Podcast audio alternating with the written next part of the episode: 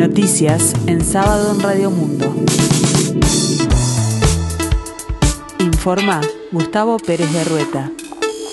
El tiempo continúa fresco aquí en el sur y área metropolitana, cielo cubierto, 15 grados la temperatura, 68% el índice de humedad con críticas al presidente de la República, Luis Lacalle Pou, al Frente Amplio y a la Fiscalía Especializada en Delitos de Lesa Humanidad, se rindió homenaje a los soldados caídos en defensa de las instituciones democráticas y la libertad. El exdiputado colorado Daniel García Pintos fue el orador del acto que apoyaron las asociaciones Reconciliación Nacional, Asociación Toda la Verdad, Centros de Estudios de Derechos Humanos y familiares de prisioneros políticos.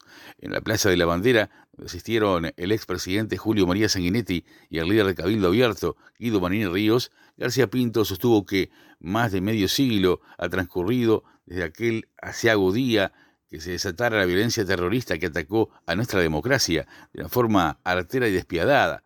En ese marco, sostuvo que durante años reiteran y agotan todos los argumentos que fundamentan, dijo, nuestra pretensión de lograr un merecido reconocimiento a nuestros mártires y un tratamiento jurídico justo en todos los casos que se han juzgado y en los que están en curso por estos acontecidos durante la lucha de la sedición.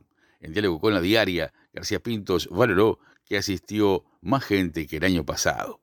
La militante nacionalista Romina Celeste, que denunció por abuso sexual al senador Gustavo Penadez, sufrió actos de vandalismo en la puerta de su casa, cerca de la que escribieron varias pintadas en su contra, confirmó el abogado de la mujer trans Soledad Suárez.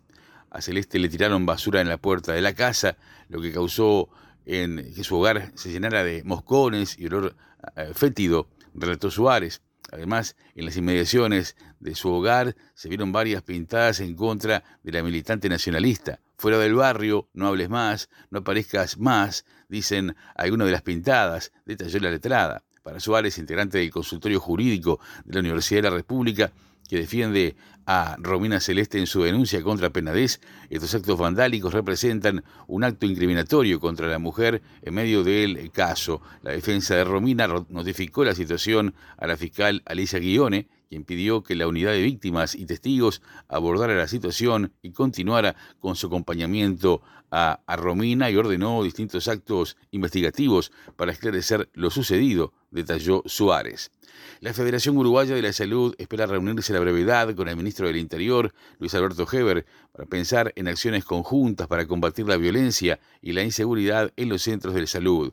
La FUS aprobó una movilización para el martes 25 de abril con concentración en el obelisco y marcha hacia la sede del Ministerio de Salud Pública bajo la consigna Basta ya de violencia con los trabajadores de la salud. Esto surge luego que la ministra de Salud Pública, Karina Rando, recibirá en forma reciente a una delegación de la FUS encabezada por su secretario general Jorge Bermúdez. El dirigente sindical comentó que además de la situación del CASMU, los temas en los que se centró la reunión fueron la violencia en el ámbito de la atención de la salud y las demoras en el sistema para acceder a determinados especialistas, como por ejemplo en materia de salud mental. Sobre el primer tema, Bermúdez señaló que la violencia en los centros de salud es multicausal y, entre otras cosas, se relaciona con la violencia que hay en la sociedad, por lo que el Ministerio del Interior no se puede desatender y desentender del tema enfatizó. En ese sentido, considero que hay zonas de Montevideo que son particularmente castigadas y lo mismo sucede en los principales sanatorios del país.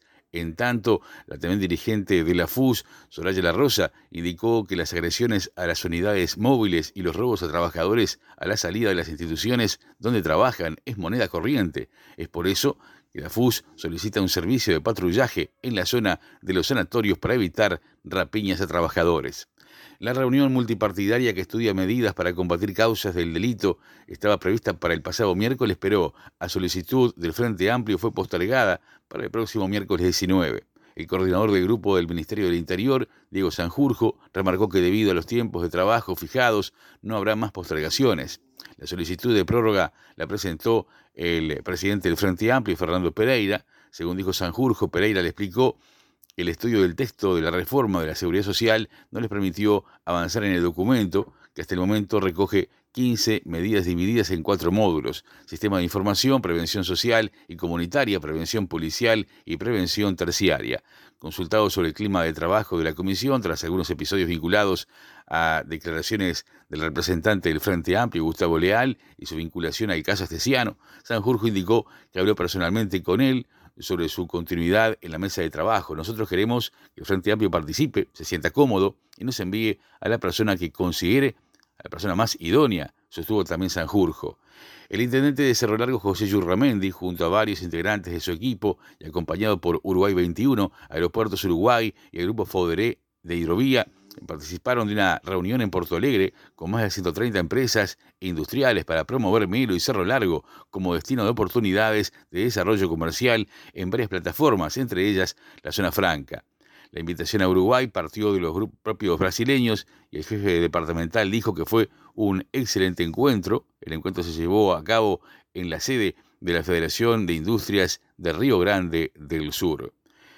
En la escena deportiva destacamos a nivel de básquetbol que Malvin es semifinalista de la Liga Uruguaya tras vencer 99-83 a Urupan, el quinto y decisivo partido de los cuartos de final. Ahora las series de semifinales de la Liga Uruguaya de Básquetbol comienzan el próximo martes.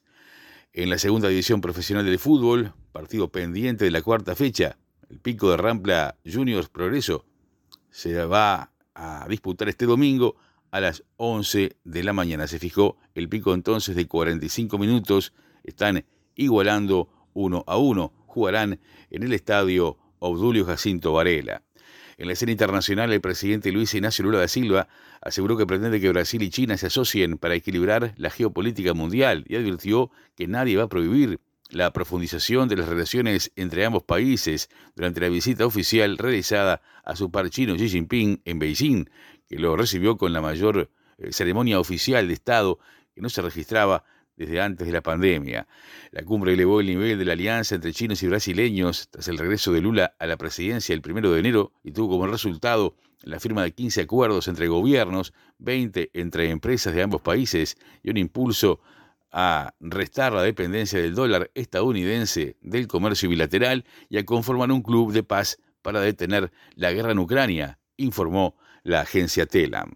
El tiempo aquí en el sur y área metropolitana continúa fresco, cielo cubierto, 15 grados, la temperatura 68% en índice de humedad. La máxima esperada para hoy 19 grados. Para el resto del día tendremos cielo nuboso, periodos de cubierto, probables precipitaciones escasas y aisladas y en la tarde noche cielo nuboso.